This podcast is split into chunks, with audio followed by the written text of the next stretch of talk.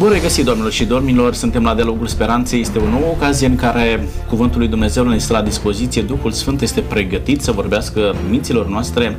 Este o ocazie în care să ne deschidem minima. Este o emisiune de suflet.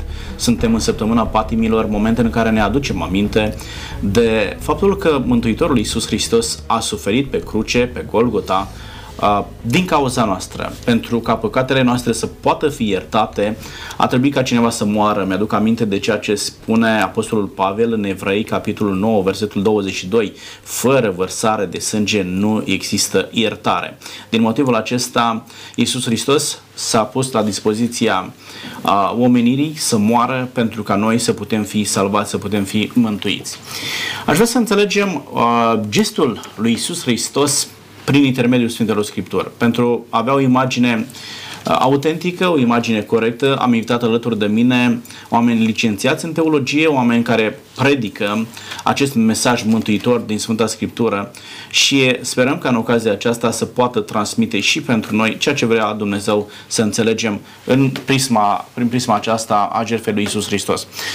Lângă noi este domnul Eduard Tirihoi. Bine ați venit, domnul Tirihoi. Bun găsit, mulțumesc de invitație. Domnul Tirihoi este pastor în Biserica Adventistă de ziua 7, da licențiat în teologie și vreau să ne spuneți cum vedeți dumneavoastră, cum se vede la dumneavoastră în biserică lucrul acesta, jertfa lui Isus Hristos, ce putem înțelege noi de aici, ce beneficiem noi din jertfa lui Isus Hristos și cum ne ajută să știm că Isus Hristos a murit pentru noi. Vă mulțumesc pentru că sunteți cu noi.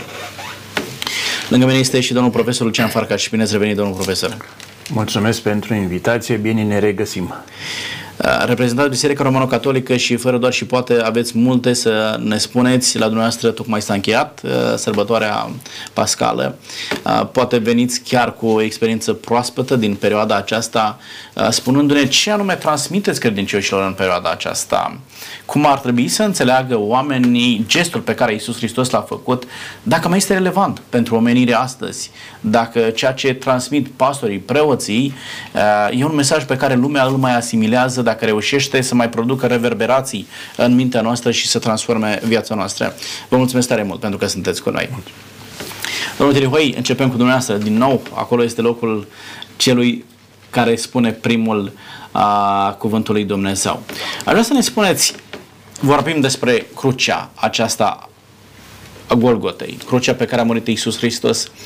De ce a fost nevoie să moară Iisus Hristos și poate că ne faceți o scurtă istorie a apariției păcatului, de ce a fost nevoie să moară pe cruce, de ce a fost nevoie de atâta suferință pentru ca noi astăzi să ne aducem aminte și parcă sună straniu să te bucuri că cineva a murit. Da? Și poate că ne ajută să înțelegem lucrul acesta. Păcatul, ca să începem de la, de la bun început, din Cartea Facerii, Păcatul este un intrus. Nimeni nu și-ar fi dorit, Dumnezeu cel puțin nu a dorit ca umanitatea să cadă în păcat. El nu a conceput ca umanitatea să fie într-o contradicție fățișă cu Dumnezeu. Uh, de aceea, în cartea Geneza, la capitolul 3, după căderea în păcat care ne este descrisă, Dumnezeu vine și face o profeție. În teologie noi numim versetul 15 din capitolul 3 ca fiind protoevanghelia, adică Evanghelia sau prima Evanghelie. Prima Evanghelie. Acest text spune în felul următor Vrăjmășie voi pune între tine și femeie Între sămânța ta și sămânța ei Aceasta îți va zdrobi capul și tu îi vei zdrobi călcâiul Ei bine, aici avem într-o într-o formă, într-o miniatură toată Evanghelia. Vrăjmășia aceasta dintre satana, șarpe, da?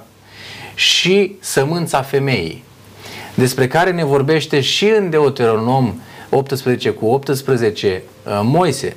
Ne vorbește despre un profet care va avea să vină și le dă poruncă israeliților de el să ascultați. Ei bine, timpul a trecut și ajungem în Noul Testament sau în, în timpul nașterii Domnului Isus Hristos, când uh, cuvântul s-a făcut trup și a locuit printre noi plin de har și de adevăr. Ați pus o întrebare. De ce a trebuit Domnul Isus să moară pe cruce? Ei bine, uh, nu cred că a existat în planul lui Dumnezeu ca Isus să moară pe cruce. Însă era nevoie de o jertfă pentru iertarea păcatelor oamenilor. În uh, grădina Eden, dacă ne aducem aminte uh, pasajul, uh, Adam și Eva, după ce au păcătuit, au fost goi și au dat seama că sunt goi. Și Dumnezeu a venit, i-a întâlnit, i-a găsit, le-a explicat că căderea în păcat necesită iertarea păcatelor printr-o jertfă și atunci Dumnezeu a luat un miel, l-a jertfit și le-a făcut haine cu pieile animalelor. Deci, încă din grădina Edenului, observăm că um, metoda de iertare a păcatului era printr-o altă viață. În Romani, capitolul 6 cu 23, ne spune că plata păcatului este moartea. Deci trebuia cineva să înlocuiască moartea păcătosului. De aceea și tot acest sistem de jertfe care s-a făcut în Vechiul Testament, ca omul păcătos să înțeleagă că păcatul este ceva deosebit de grav, iar pentru uh, plata acestui păcat, cineva trebuie să înlocuiască cu, cu, cu moartea. Era necesară crucea, era necesară jertfa Domnului Iisus Hristos. Fără jertfa Domnului Iisus Hristos, noi astăzi nu puteam să ne bucurăm de iertarea păcatelor noastre. Mulțumesc tare mult. Uh, domnul profesor, dar dacă totuși oamenii înțelegeau starea în care sunt, regretau ceea ce s-a întâmplat, uh, fără doar și poate Adam și Eva au plâns în momentul în care au înțeles gravitatea păcatelor pe care, uh, pe care ei l-au făcut. Dar uh, dacă oamenii aceștia au regretat, de ce mai era nevoie totuși să moară Isus Hristos în locul acestor oameni? Faptul că Adam și Eva devin muritori, da? În momentul în care Dumnezeu creează pe Adam și Eva, aceștia erau nemuritori. Adevărat? Dacă a intrat păcatul în lume, aceștia au devenit uh, muritori nu era suficient ca ei să plătească pentru păcatul pe care l-au făcut, deci era nevoie să vină și Isus Hristos și să moară. Desigur că întrebarea este foarte cuprinzătoare și de aceea au fost și foarte multe curente, forme de gândire în diferite epoci ale creștinismului. Dar deja în Vechiul Testament avem astfel de întrebări. Uh, sunt foarte multe încercări de a da un răspuns. Ne putem întreba, este suficientă lumina minții noastre, a rațiunii noastre, ca să găsim o explicație cât de cât acceptabilă, uh, să pătrundem în profunzimea planului lui Dumnezeu, a fost mai degrabă uh, o urzeală a planului divin sau o urzeală, o țesătură a oamenilor moartea. Sunt aici întrebări de genul acesta. Uh, eu aș vrea să trecem din Eden să trecem în Ghețemani și aș vrea să ilustrez aici uh, o scenă din uh, opera rock, Jesus Christ Superstar. Uh, sunt două personalități care se adresează lui Dumnezeu. În Ghețemani Iisus se roagă, știm că a sudat nu? sânge și îi cere lui Dumnezeu să îndepărteze paharul acesta. Dar dacă nu se poate, nu. În această operă rock, Iisus îi cere tatălui, uh, explică numai de ce. Nu că refuz, dar atât vreau să știu de ce. Și atunci accept. Sigur că în uh, Evanghelia după Ioan uh, precizează clar Iisus. Nu-mi ia nimeni viața. Eu, eu o, dau. o dau și eu Am o iau. iau. Deci nu a fost forțat de, nici măcar răutatea oamenilor. Nu era suficientă, adică nu trecea peste suveranitatea lui Isus față de viață. În timp ce Iuda, trădătorul, în aceeași operă rock, îl acuză, îl blestemă pe Dumnezeu. De ce mai ales tocmai pe mine să-l trădezi? De ce tocmai eu? Deci el nu este deschis spre o voință a lui Dumnezeu, ci din contră vrea să se justifice pe sine, în timp ce Isus este pregătit să se dăruiască pe sine. Și dacă luăm aici cu servitorul uh, Domnului din Isaia, uh, în mai multe 53. momente, așa, uh, sunt cele trei capitole, nu? Uh, acolo, de fapt, se face o trecere că nimeni, deci cu toții au păcătuit. Psalmii spun, nu-i nimeni care să facă bine, bine fără să păcătuiască, da. da. Ei, ori este această neputință în depășirea, învingerea răului și nu poate oricât l-ai pedepsi pe cel uh, care greșește. Lucrurile nu se schimbă. Și, de fapt, uh, este uh, monopolul revelației Bibliei că nu cel vinovat pedepsit va aduce din nou ordinea individuală sau comunitară, ci cel uh, drept, cel nevinovat. Îl credeam vinovat, părăsit și așa mai departe, ca să ajungem la părăsirea din partea lui Dumnezeu, dar când Isus uh, se roagă uh, psalmul acesta, Eli, Eli, am vorbit într-o altă emisiune, da. de fapt el, așa se spune, era suficient să spui primele versete, că în ele cuprindeai tot psalmul. Ori chiar acest psalm, nu? Uh, care vorbește despre părăsirea lui Isus, moartea lui Isus, de fapt se termină cu învingerea răului, morții, întunericului. Și de aici uh, eu rămân, nu, nu dau răspuns. Eu rămân la o da, întrebare. E foarte interesant cât, ce ați cât spus. Putem, cât de departe putem merge? Uh, uh, interesant ce a spus pe final, ce anume învingerea răului. Cred că jertfa lui Isus Hristos nu are, da, deci nu are a face doar cu păcatul în sine, ci uh, e vorba și despre legea lui Dumnezeu care a fost încălcată, da, este vorba despre justificarea caracterului Dumnezeu înaintea Universului pentru că oamenii să vadă caracterul lui Dumnezeu, să se convingă de caracterul plin de dragoste al lui Dumnezeu. Este vorba de reabilitarea uh, oamenilor prin jertfa lui Isus Hristos și trebuia cineva să aducă un substitut, un substitut da. uh, pentru, pentru moartea da. aceasta, pentru că cine trebuia să moară până la urmă, da? Uh, ce zice Pavel, Roman 6 cu 23, plata uh, păcatului este moartea, omul trebuia să moară, dar atunci Hristos spune în regulă, legea cere lucrul acesta, dar eu vin pe pământ și mor în locul lui. Adică Hristos înlocuiește prin moartea lui moartea omului, da. pentru că omul să aibă posibilitatea să se întoarcă la Dumnezeu. Aici trebuie să citim, poate și să recitim scrisoarea către evrei, unde arată clar jertfele de până acum erau ele bine pedagogic. dar nu aduceau niciodată nu aduceau uh, împăcarea cu Dumnezeu.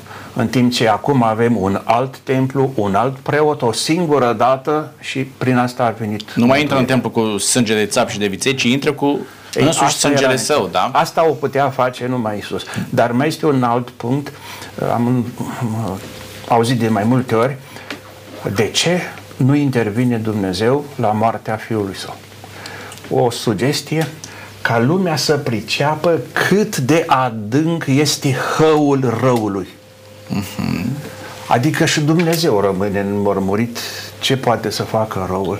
Dar moartea lui Isus, sigur că este imediat legată. Imediat noi facem discutăm. o pauză, de asta noi avem Sâmbăta Mare, când nu se celebrează Sfânta Euharistie. Între Vinerea Mare și Duminică nu este. Foarte sobru. Este tocmai această invitație la tăcere, la retragere, să pricepem și cât e de importantă moartea lui Isus pentru învingerea răului, dar și să ne pregătim și mai bine pentru acel moment în care Isus, viața, învierea, iată, parcă relativizează puțin moartea lui Isus, dacă ne, că de fapt așa este înțeleasă. Moartea nu se, este trecerea, este pasha, nu? trecerea de la moarte la viață, așa cum avem Marele Exod uh, ca pregătire a Paștelui. Și fără doar și poate moartea nu trebuie luată separat de înviere, da? Pentru că nu se termină la mormânt actul acesta lui Isus Hristos de a salva omenirea, ci culminează cu învierea și uh, vom discuta într-o altă emisiune despre, despre înviere. Uh, vă rog, domnul Tirihoi. Atunci când ne gândim la, la jertfa Domnului Isus Hristos, uh, trebuie să ne întoarcem și înainte de jertfă, când Mântuitorul se roagă rugăciunea din Ioan, capitolul 17, el spune că Uh, proslăvește-mă la tine cu slava pe care o aveam înainte, pentru că eu am făcut, eu am păzit cuvântul tău pe care mi l-ai dat. Uh, și ați amintit uh, foarte bine, ați menționat că Isus Hristos a venit ce să facă? Să manifeste caracterul lui Dumnezeu pe acest pământ, oamenii să-L cunoască pe Dumnezeu așa cum este El, pentru că după atâtea mii de ani de cădere în păcat, oamenii au degenerat atât de mult și nu-L mai înțelegeau pe Dumnezeu cum se cuvine. Și atunci Mântuitorul a venit, în primul rând, să arate cum este Dumnezeu în uh, tuturor oamenilor, apoi să demonstreze cât de adânc este hăul acesta al păcatului în, uh, în fața întregului univers, pentru că această bătălie este cosmică, este uh, între Dumnezeu și satana, înger care a plecat de la tronul lui Dumnezeu, iar această bătălie s-a dat pe pământ pe terenul acesta al nostru. Ei bine, Uh, și în al treilea rând este pentru recuperarea păcătosului. Sau aș mai menționa și al patrulea, pentru ca uh, împărăția pământului să reintre în uh, jurisdicția de plină a lui Dumnezeu. Pentru că la, uh, la încăderea, atunci când s-a întâmplat căderea în păcat, satana a devenit uh, administratorul de drept a pământului când uh, Adam i-a cedat acest, acest drept. El și-a revendicat dreptul acesta. Da, și l-a revendicat prin uh, înșelăciune. Prin înșelăciune, deși el da. rămâne al lui Dumnezeu. Da? Uh, la un moment dat spunea domnul profesor și era foarte interesant, Iuda îi cere explicații lui Dumnezeu de ce l-a ales pe el ca să-l vândă pe Isus Hristos. Isus Hristos nu pune întrebarea aceasta. Totuși, apare întrebarea. Iisus Hristos a fost forțat să facă gestul acesta plin de dragoste pentru omenire, l-a trimis Tatăl, te duci acolo și vei fi crucificat, vei fi jertfit pentru ca oamenii aceia să fie uh, mântuiți, sau a fost mai degrabă un act benevol al lui Isus Hristos? Dar ne putem pune întrebarea, este Dumnezeu unul dintre mulți zei capricioși cere, se simte că i s-a furat ceva, a fost uh, păgubit și acum trebuie să recupere nu știu ce și pentru asta. Uh, aici sunt un Anselm de Canterbury. Uh, are o teorie, o încercare de fapt de a explica. Și anume că în urma căderii în păcat omul se afla în stăpânirea diavolului și diavolul nu a vrut să-l dea pe om înapoi, pe omul păcătos, decât în schimbul unui preț iar acest preț nu a fost aur și argint, cum va spune Petru mai târziu, ci este însuși Fiul lui Dumnezeu. Este o încercare. Eu aș uh, adăuga o altă formă de, încerta, de explicare a ceea ce s-a întâmplat cu Isus, foarte pe scurt, uh, pentru că chiar de la începutul Evangheliilor, Isus uh, e trecut pe lista neagră căutau să-l omoare. Chiar de la nu început. a fost bine primit, da. Nu a fost bine primit. Ori acest conflict da, sau acest program, această urzeală este pregătită până să ajunge la aceste momente. Și se spune, noi zicem, ultimele trei zile ale Isus, adică joi seara până moartea lui Isus, trebuia, putea să fie eliminat foarte simplu. Erau zeloți din ăștia cuțitari, din arcași la colț, într-o seară, dar asta nu aducea nimic. Trebuia demonstrat pentru un proces foarte răsunător, a, a avut loc și noaptea, nu se făcea proces la judecată noaptea. Dar ca să arate poporului venit în număr mare la sărbătoarea Paștelui, acesta este un ipocrit, nu e Fiul lui Dumnezeu. Practic, toată în scenarea asta a vrut să demonstreze că el nu este Fiul lui Dumnezeu. Ba mai degrabă a hulit marele preot își rupe hainele și așa mai departe. Ca până la urmă, totuși, uh, în ciuda acestor mașinării, pentru că vedeți acolo, se adună tot felul de forțe. Uh, inclusiv sunt chemați în ajutor asupritorii, romanii, Pilat. Deci toți, când să-L îndepărteze pe Isus, parcă dau la pace cu toții, se împrietenesc. Uh, pentru a face un spectacol în defavoarea lui Isus, inclusiv moartea. Că dacă moare, și mai ales dacă moare pe bârnă, pe lemn, asta e clar, e cel mai blestemat, mai părăsit, mai rupt de Dumnezeu. Asta s-a vrut să se demonstreze. În timp ce, la învierea lui Isus, nu știe mai nimeni nimic cum. Atâta vin femeile să termine îngrijirea mortului, zice, cine o să dea piatra deoparte? Și spune că era o piatră mare. Deci au luat măsuri și la să nu iasă. Să, să nu poată unul să nu... nu. Da. Pentru că se ducea și vestea aceasta că Isus Hristos va reveni, va, va învia, El însuși spusese că va învia, da? Uh, au pus și o gardă să apere mormântul și așa mai departe. Bun, uh, domnul Tilihoi, revin cu aceeași întrebare. A, a fost constrâns Iisus Hristos sau a fost un act benevol uh, să vină pe pământul acesta, să sufere, să propovădească Evanghelia, uh, acea antipatie de care vorbea domnul profesor să se amplifice cu fiecare zi care trecea, culminând cu uh, crucificarea. Aș ajunge în grădina Ghețemani Uh, dacă doriți și uh, m-aș referi la episodul când uh, vin în grădina Ghețemani soldații împreună cu Iuda și încearcă să-l, să-l aresteze pe Domnul Isus. Ei bine, în momentul respectiv, Petru face un gest care rămâne înscris în istorie, ia o sabie și taie urechea dreaptă a robului marului preot și în, timp, în momentul acela Domnul Iisus Hristos cu un gest de mare dragoste ia urechea și îi o vindecă și îi spune câteva, câteva cuvinte lui, uh, lui Petru. Crezi că n-aș putea să rog pe tatăl meu care mi-ar pune de îndată 12 legiuni de îngeri? Cu alte cuvinte, dacă eu nu merg de bună voie, dacă m-ar constrânge cineva, eu aș avea posibilitatea să rog pe Dumnezeu și Dumnezeu să îmi trimită îngeri la dispoziție care uh, s-ar putea lupta cu oricine. 12 legiuni de îngeri, erau foarte mulți îngeri. Iar apoi aș mai face referire la un, un uh, text din Isaia la capitolul 53 cu 7 care spune când a fost chinuit și a suprit, n-a deschis gura deloc. Cu alte cuvinte, dacă era Uh, dacă era constrâns, cu siguranță ar fi deschis gura, ar fi spus ceva de el, n-a deschis gura ca o oaie mută care aduce uh, la măcelărie, a tăcut și a mers pentru că el era uh, supus planului lui Dumnezeu, cuvântului lui Dumnezeu. El știa că trebuie să meargă pe acest drum până la capăt. Și chiar dacă el s-a rugat, natura sa umană avea o, o luptă teribilă pentru că a transpirat până și picuri mari, strop, strop mari de sânge, Uh, s-a rugat tatălui și a spus uh, Doamne, dacă găsești cu cale, îndepărtează de la mine paharul acesta ca să nu-l beau. Dar cu toate, ace- cu toate că eu mă rog așa, cu toate că îmi va fi greu să merg până la capăt, facă-se voia ta și nu voia mea. Observați că Domnul a mers de bună voie, El a, a ales să facă lucrul acesta. În, uh, în Filipeni, la capitolul 2, ne spune că El s-a dezbrăcat pe sine și a luat această haină de rob și a mers până la capăt pentru ca noi să putem fi mântuiți, să putem fi uh, considerați fiii, fiii lui Dumnezeu. Mulțumesc tare mult! Doar apare o întrebare ce a stat pe buzele oamenilor de-a lungul timpului și anume, cine poartă vina pentru moartea lui Isus Hristos? Sunt cei care l-au trădat?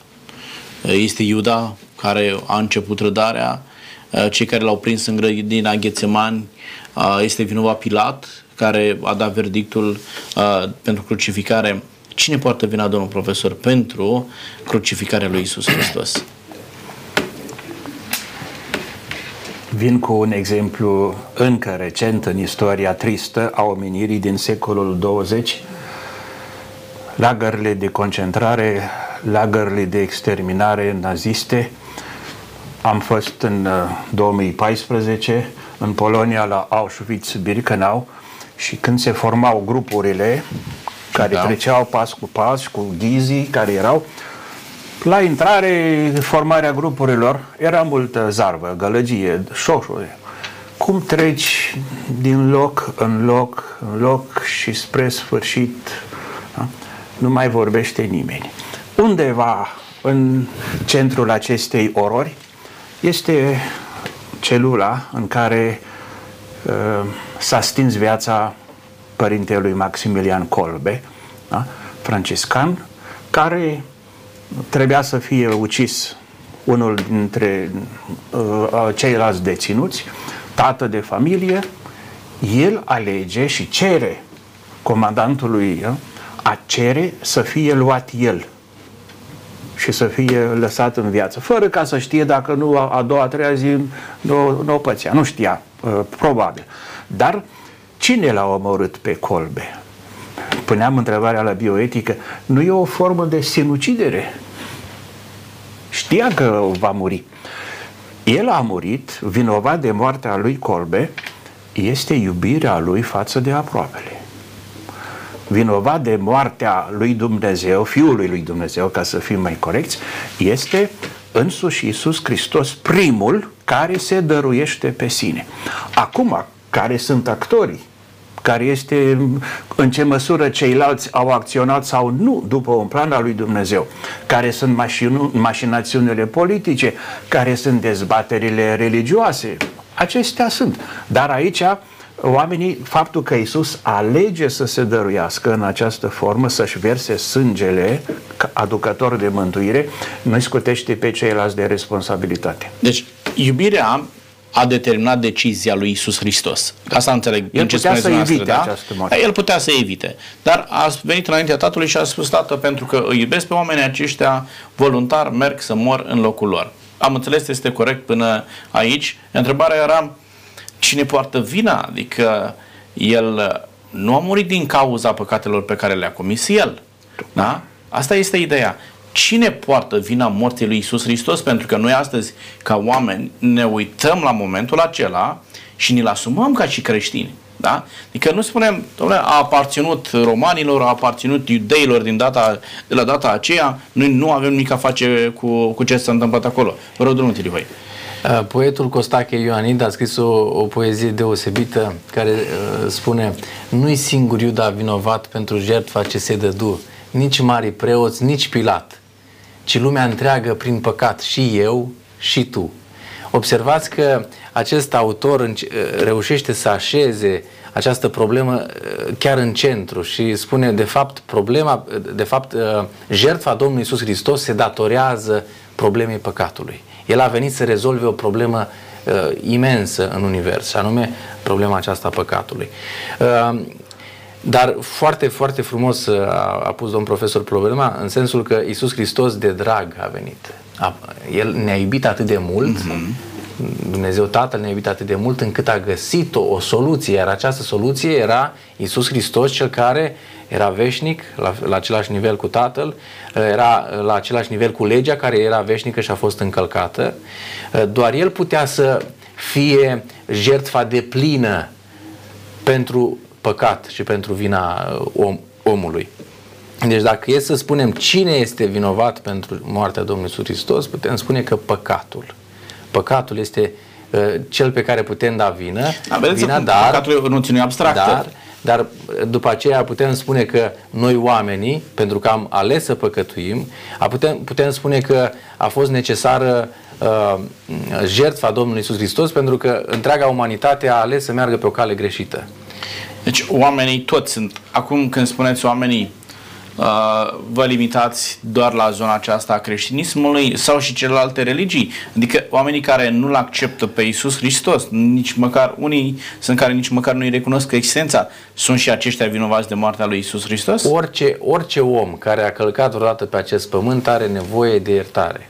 Fie că acceptăm sau nu, fie că vrem sau nu, fie că uh, suntem dintr-o parte a lumii sau uh, cealaltă, uh, toți avem nevoie de iertarea lui Dumnezeu pentru că uh, cuvântul spune că Dumnezeu l-a creat pe om da? și dintr-un om s-au făcut aceste ramificații, popoare și așa mai departe. Și mi-aduc aminte de ce spune Pavel în Roman, capitolul 3, versetul 23, căci toți au păcătuit, au păcătuit și, și sunt lipsiți de slava lui Dumnezeu. Da? Adică nu este niciunul care să iasă din, din sfera aceasta și să spună eu nu am nicio vină că Isus Hristos a murit. Adică în momentul în care Hristos moare, moare pentru a mă salva și pe mine și pe cel din primul secol și uh, pe cel de, din secolul 30, uh, da, că lumea aceasta va dăinuit să ajungem până acolo. Că toți oamenii se fac vinovați de moartea lui Isus Hristos, pentru că dacă oamenii, acum păcatul a venit, da, vine uh, Lucifer, o ademenește pe Eva, Adam mănâncă și el din pomul uh, oprit, dar dacă oamenii nu ar fi acceptat păcatul, păcatul vine odată cu Lucifer, dar dacă oamenii nu ar fi acceptat păcatul, nu era nevoie să moară Isus Hristos, nu? Da? Adică oamenii sunt cei care l-au împins pe Isus Hristos la crucificare pentru că Isus Hristos i-a iubit și a spus, prefer să mor eu în locul lor pentru că oamenii aceștia să fie salvați. Vine o altă întrebare. Dacă oamenii sunt vinovați pentru că Isus Hristos a trebuit să sufere pe crucea Golgotei, cine sunt beneficiarii acestei morți? Cine se bucură? Adică cine este salvat de această moarte a lui Isus Hristos? Am merge pe raționamentul acesta de uh, universalism și, și spunem dacă toți sunt vinovați, toți sunt mântuiți, domnul profesor? Dar noi am avut în biserica noastră în anii trecuți o dispută și anume legată de cuvintele prefacerii, nu? luați și mâncați, luați și beți și au fost traduceri în multe limbi, uh, se varsă pentru toți. Chiar pentru toți, pentru voi și pentru toți. Ei, au fost dispute, să zicem așa, un universalism. Cât e de mare universalismul în păcat, așa de mare sau și mai mare este universalismul uh, mântuirii. Uh, mântuirea este pentru toți, dar nu o primesc toți dacă măcar o parte, nu se deschid, nu o primesc, nu acceptă să înceapă o viață nouă, să schimbe ceva spre mai bine. Nu, nu e condamnat nimeni la mântuire. Deci când spuneți nu o primesc toți, e pentru că Dumnezeu nu le oferă sau pentru că ei o refuză? Nu, pentru că o refuză. Nu se ei, deschide, ei o refuză, refuză nu? Se Mi se pare da. totuși da. un paradox uh, lucrul acesta. Uh, vine cineva și îți dă un dar, da? îi spune 6 cu 23 roman plată, păcatul este moartea, dar a doua parte arată partea luminoasă, dar darul fără plată al lui Isus Hristos este viața veșnică. Da? În momentul în care vine cineva și îți oferă acest dar, fără plată, viața veșnică, tu spui, nu am nevoie de așa ceva. Cum este uh, domnul Tilihoi? Uh, domnul Iisus Hristos, de fapt, uh, el ne spune cuvintele Tatălui, că atât de mult a iubit Dumnezeu lumea încât l-a dat pe singurul său fiu, pentru ca oricine, oricine crede în el să nu piară, ce să aibă viața veșnică. Observați, există o condiție. Crede. Cine, oricine crede. Acceptarea Domnului Iisus Hristos face uh, valabilă jertfa lui în dreptul meu. Uh, și atunci, dacă eu cred în, în jertfa aceasta, l accept pe el și viața mea mi este schimbată. Îmi amintesc în Ioan capitolul 3, Domnul Iisus Hristos se întâlnește cu Nicodim. Și acolo Mântuitorul, fără să răspundă la binețele lui uh, Nicodim și la vorbele frumoase pe care le-a așezat uh, în introducere, îi spune Nicodim, tu ești un om învățat, ești un om intelectual, îți spun ceva pentru mântuire. Trebuie să te naști din nou. Iar această naștere din nou nu poate avea loc decât prin, într-un act supranatural. La fel cum credința este ceva care nu, ceva nepalpabil, la fel și nașterea din nou este un act supranatural care vine prin Duhul lui Dumnezeu în noi. Odată ce noi acceptăm jertfa lui Isus Hristos, odată ce noi uh, dorim să intrăm pe acest drum al, al cunoașterii lui Dumnezeu, automat El ne oferă un dar nemeritat și anume uh, Duhul lui Dumnezeu în noi care ne schimbă și viața. Vedeți cât de important este actul de voință? Noi printr-un act de voință păcătuim.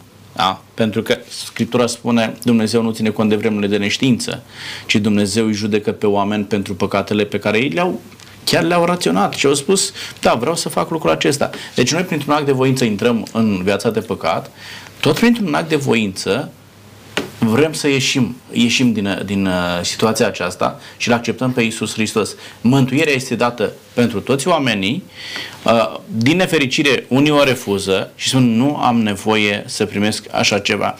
Este foarte interesant în timp ce oamenii își doresc să trăiască, da, dacă întreb pe un om, vrei să trăiești? Pare o întrebare absurdă. Cum adică să nu vreau să trăiesc? Toată lumea vrea să trăiască. Dar îmi aduc aminte de ce spune Deuteronom, capitolul 30, de la versetul 15 mai departe. Dumnezeu zice, uite, îți spun înainte binele și viața, răul și moartea. Tu ești cel care alegi. alegi ca să trăiești. Și sfatul lui Dumnezeu este alege viața ca să trăiești tu și sămânța ta.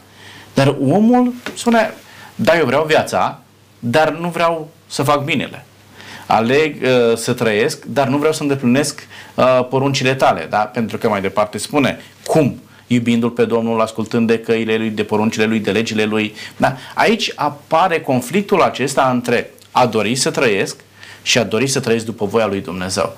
Și am ajuns într-o cădere morală atât de profundă încât preferăm să murim doar de dragul de a trăi cu păcatul lângă noi sau cu păcatul în viața noastră cu, uh, cu atât mai mult. Da. Ne atașăm atât de mult de păcat încât ne identificăm cu el și uh, considerăm că renunțarea la păcat înseamnă renunțarea la tot ce este frumos în lumea aceasta. Și nu înțelegem că de fapt uh, păcatul e, e ceva rău, iar dragostea față de Dumnezeu și viața nouă pe care ne oferă El este tot ceea ce putem da, dar vestea bună asta este. Mântuirea este pentru toți. Uh, încă este uh, valabilă această ofertă de mântuire a lui Dumnezeu pentru toată lumea, uh, toți cei care ne urmăresc la momentul de față încă mai pot face schimbări Da?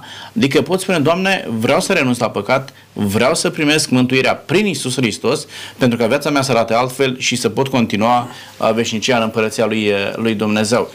Domnilor, vreau să vă întreb, pentru că vorbim despre cruce. Suntem în, în săptămâna patimilor și Isus Hristos a suferit pe cruce. Bun, în condițiile acestea, întrebarea este, nu se putea mântuire fără cruce? Adică nu putem elimina, uh, pentru că de-a lungul timpului și astăzi, oamenii uh, vin la biserică regulat, fac anumite uh, fapte de binefacere, se poartă frumos, încearcă să aibă o viață ordonată, doar, doar să intre în grația lui Dumnezeu. Ce anume produce mântuirea pentru noi? Crucea sau aceste fapte bune pe care noi uh, le facem, domnul profesor? Mai întâi faptele uh, omului, indiferent cât de bune ar fi, rămânem la partea bunătății, ele în sine nu pot să, a, nu sunt izvor și nu sunt cauză de mântuire. Pentru aminte, Isaia zice, uh, sunt ca o haină mânjită. Da? da? Faptele noastre uh, bune. Mai degrabă, ele trebuie să fie, uh, suntem la scrisoarea lui Iacob, da? unde faptele, credința și faptele. Da, da, da. da, da. Ei, or, este importantă credința prin care ne deschidem către mântuire, dar faptele trebuie să fie o dovadă, o consecință și un act de recunoștință pentru darul primit prin credință. Dar nu, nu sunt ele izvor uh, de mântuire. de mântuire. Ele trebuie să fie, trebuie să existe. Uh, dar nu, uh, nu putem spune, domnule, mi-am făcut datoria, am, nu mai am nimic de făcut. Adică faptele confirmă credința, da, ce spuneți da, dumneavoastră, da? Da, sunt un rod, faptele sunt roade ale credinței. Ea, credința vine de la Dumnezeu, uh, de la Isus, faptele da, sunt semnul de recunoștință, de primire a credinței. Îmi aduc aminte de ce spune Pavel, Efeseni capitolul 2, versetul 8, versetul 9, căci prin har ați fost mântuiți, prin credință, uh, dar nu prin fapte, dar zice următorul verset, de ce nu prin fapte? Ca să nu se laude nimeni. Adică nu cumva să vină cineva înaintea lui Dumnezeu și să spună, Doamne, eu am putut să obțin mântuirea prin propriile mele fapte. Da? Și aduceți-vă aminte de istoria poporului Israel că ei au încercat să obțină o mântuire prin fapte. Pe lângă cele 10 porunci au mai făcut încă 600 de, de porunci, da? de legi, prin care ei să-și construiască o viață impecabilă și a putea obține mântuirea din partea lui, lui Dumnezeu. Și da. tocmai revenirea lui Isus Hristos infirmă tot uh, acest efort pe care îl fac ei, arătând că doar prin cruce.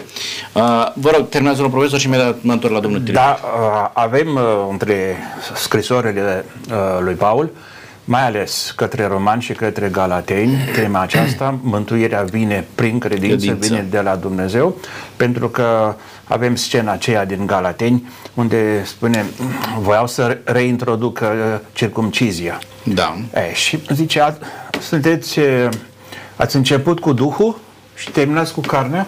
Zice, dacă tot vă tăieți, aveți grijă să nu vă mutilați de tot o ironie așa, o scăpat-o, da. că mai avea sub momente și Paul. și, și, și Pavel, și a da? fost. da, vă rog, domnul Trihai. Dacă stăm bine să ne gândim la, la lumea în care trăim, ea se împarte în două mari categorii. Uh, și unele și, alt, și, și o categorie și cealaltă își dorește mântuirea. Însă, cum spunea și domn profesor foarte bine, uh, unii își doresc mântuirea prin fapte, da? să facem fapte bune și în felul acesta există o bancă a cerului care contabilizează faptele și uh, la judecată, dacă vor cântări mai greu faptele bune decât celelalte rele, atunci voi ajunge în rai și așa mai departe. Și ceilalți care, așa cum spune Evanghelia și cărțile uh, inspirate, uh, ei se încred în jertfa Domnului Isus Hristos ca act mântuitor. Acest act mântuitor ne conferă nou un har din partea lui Dumnezeu o credință deosebită în Domnul Isus Hristos care ne ajută să facem fapte bune. Deci, uh, în prima categorie, faptele sunt izvorâte din dorința de a câștiga cerul. În a doua uh, parte sau a doua categorie, oamenii fac fapte bune nu pentru că le voiesc ei a face, ci le fac pentru că au o credință în interior, iar acea credință uh, generează un mod natural generează de fi. un mod natural, da. Ne ajută să facem sau să fim, de fapt. Că până la urmă, mai important decât a face este a fi.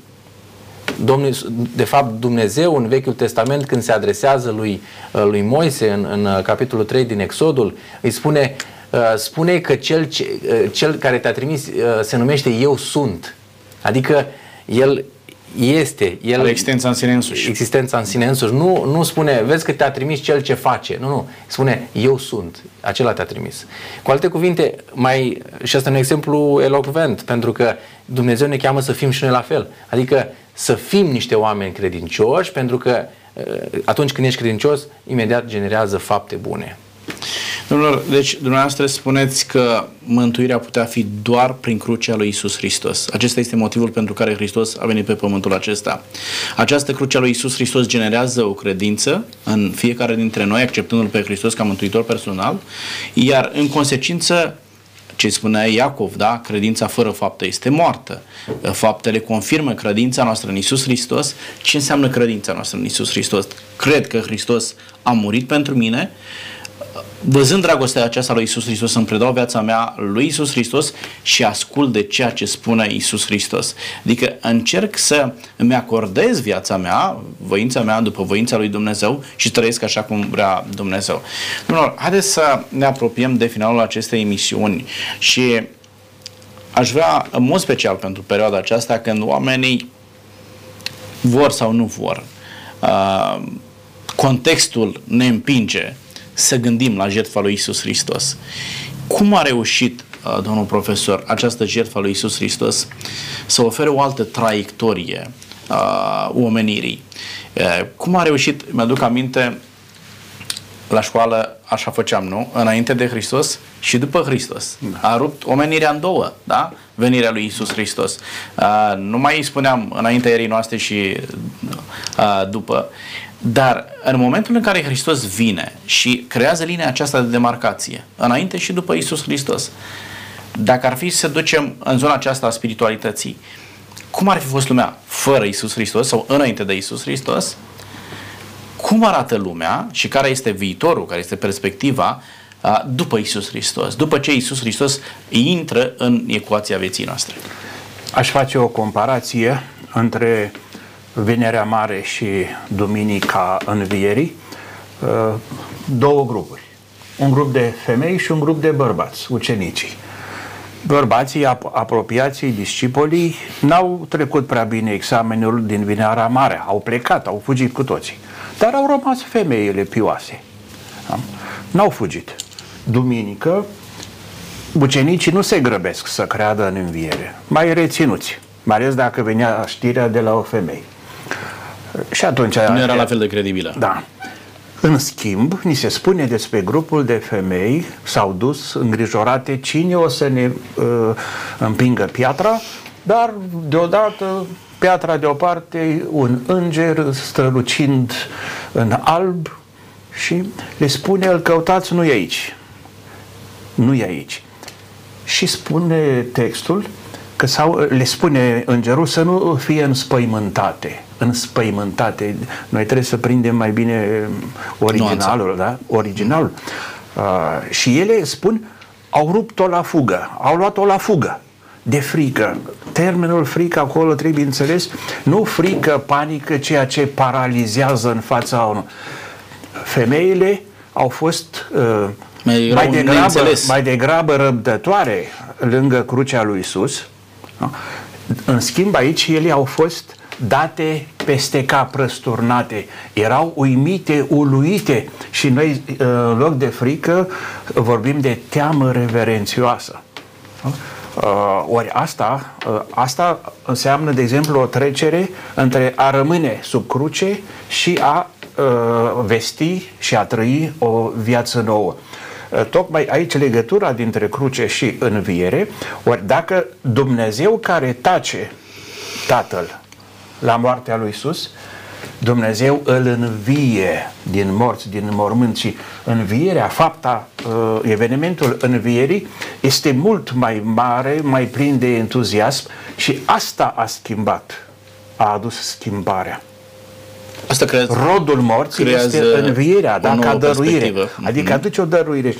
Uh, în studiile uh, de psihologie a religiei sau filozofia religiei se vorbește foarte mult de uh, moartea lui Isus și învierea lui Isus, evenimentul Hristos Pascal, nu? ca o întrerupere a spiralei violenței religioase. Pentru că foarte multe religii sunt acuzate de violență. ISIS, nu? în numele uh, unui Dumnezeu sunt uciși oameni și așa mai departe. Isus, prin dăruirea lui, pune capăt acestei spirale a violenței motivate religios. Uh, și nu mai este nevoie de alte forme pentru că el este, e suficientă moartea și învierea lui. Da, aici e unică. este vorba de spre o înțelegere greșită da, da. a religiei, uh, a religiozității unui om, a felului în care ne raportăm la, la Dumnezeu și în momentul în care îl înțelegi greșit pe Dumnezeu, fie vei muri tu, fie îi omori pe alții. Dar aici se ajunge. Uh, fie mor tu în ideea că vei, îți vei pierde mântuirea, da? fie se ajunge la ceea ce spuneați dumneavoastră, la acest bigotism da. religios da. care conduce se la crimă. Se spune că Nice e cel mai tare uh, în echipă. El a declarat moartea lui Dumnezeu, a adus argumente, dar tot Nice spune nu avem nevoie de Dumnezeu. Nu, nu. Și atunci îl inventează el pe super om, Übermensch, pe, pe care l-a întruchipat Hitler, că era puternic. Câți au ucis Hitler și da, ai vorbim de, de idei greșite, da? De concepții greșite, de adică convingeri dacă nu uh, acceptăm că moartea și învierea lui Isus a adus o schimbare în istoria omenirii, uh, atunci, fără o astfel fără de doar moarte, și poate că trebuie să acceptăm. Astfel, nu, nu putem. Și dacă nu, nu-L mai avem pe Dumnezeu unic adevărat, pe Domnul nostru... Va trebui să-L inventăm, nu? Îl creăm noi. Și s-ar putea noi. să și vedem din consecințele. creăm monștri vedem consecințele. Da? da. Mulțumesc tare mult. Domnul Tirivoi, cum a reușit Iisus Hristos prin moartea sa să schimbe perspectiva umanității? Spuneați la început că istoria se împarte în două, înainte și după Hristos. Într-adevăr, se împarte în două, dar Uh, mântuirea atât uh, celor dinainte de Hristos cât și celor după Hristos nu se face diferit. Absolut. De ce? Pentru că până în, și în epistola lui Pavel către evrei, sau uh, unii consideră că nu Pavel a scris, dar prea puțin mai contează lucrul acesta, în capitolul 4 cu versetul 2 spune că și nouă ni s-a adus o veste bună ca și lor. Dar lor cuvântul care le-a fost propovăduit nu le-a ajutat la nimic pentru că n-a găsit credință la cei ce l-au auzit. În Vechiul Legământ, în Vechiul Testament, Evanghelia aceasta s-a predicat prin serviciile de la sanctuar.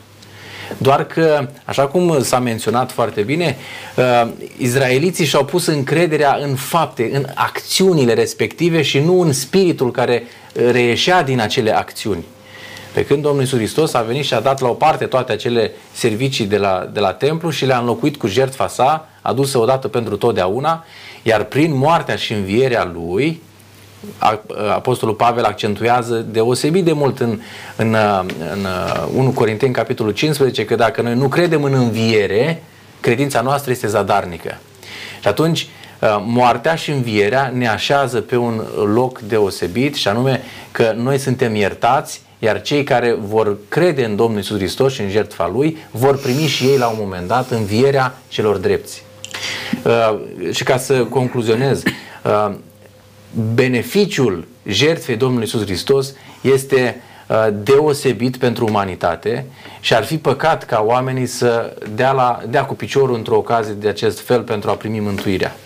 Domnilor, dacă ne uităm în istoria omenirii, lumea s-a schimbat total din momentul în care l-a primit pe Isus Hristos. De-a lungul timpului, văzând civilizațiile care l-au primit pe Isus Hristos, vedem ce evoluție au înregistrat. Da?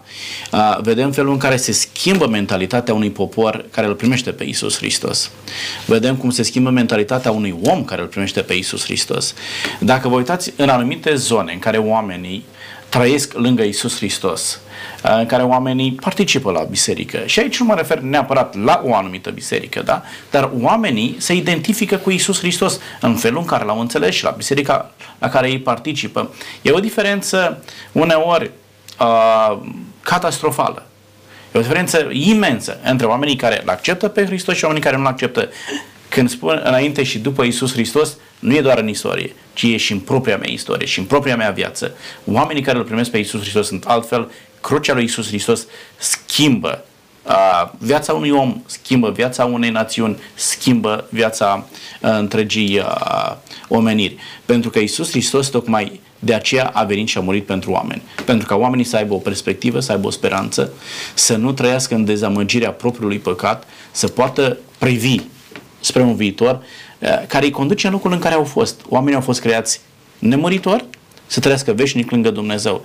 Uh, planul acesta de mântuire în desfășurare în ca lui Dumnezeu nu este altceva decât un drum al omului pe care îl procurge cu Isus Hristos de a reveni în punctul în care el a fost creat. Să trăiască veșnic pentru împărăția lui Dumnezeu. Vă mulțumesc tare mult! Emisiunea s-a încheiat aici, știu că mai aveți foarte multe de spus, însă cred că ceea ce a spus dumneavoastră va fi de folos pentru cei care ne urmăresc și vă mulțumesc pentru că ați fost cu noi. Doamnelor și domnilor, este o veste bună faptul că Isus Hristos a murit, deși sună straniu, să te bucuri de moartea cuiva. Însă moartea lui Isus Hristos poate să schimbe și viața ta, așa cum a schimbat-o pe multor oameni care l-au primit pe Isus Hristos. În timpul acesta în care ne gândim la crucea lui Isus Hristos, haideți să-i permitem lui Isus să intre în viața noastră și momentul în care Hristos intră în viața noastră este cel mai bun lucru care ni se poate întâmpla. În timpul acesta vreau să vă aduceți aminte de ceea ce spune Apocalips capitolul 3 versetul 20. Iată, eu stau la ușă și bat. Dacă aude cineva glasul meu și deschide, voi intra la el, voi cina cu el și el va cina cu mine. Deschideți ușa inimii dumneavoastră lui Isus Hristos și permiteți lui Isus Hristos să devină Dumnezeul dumneavoastră, Mântuitorul dumneavoastră personal, în așa fel încât viața dumneavoastră să poată continua de aici, în împărăția lui Dumnezeu. Până data viitoare, Dumnezeu cu noi. La revedere!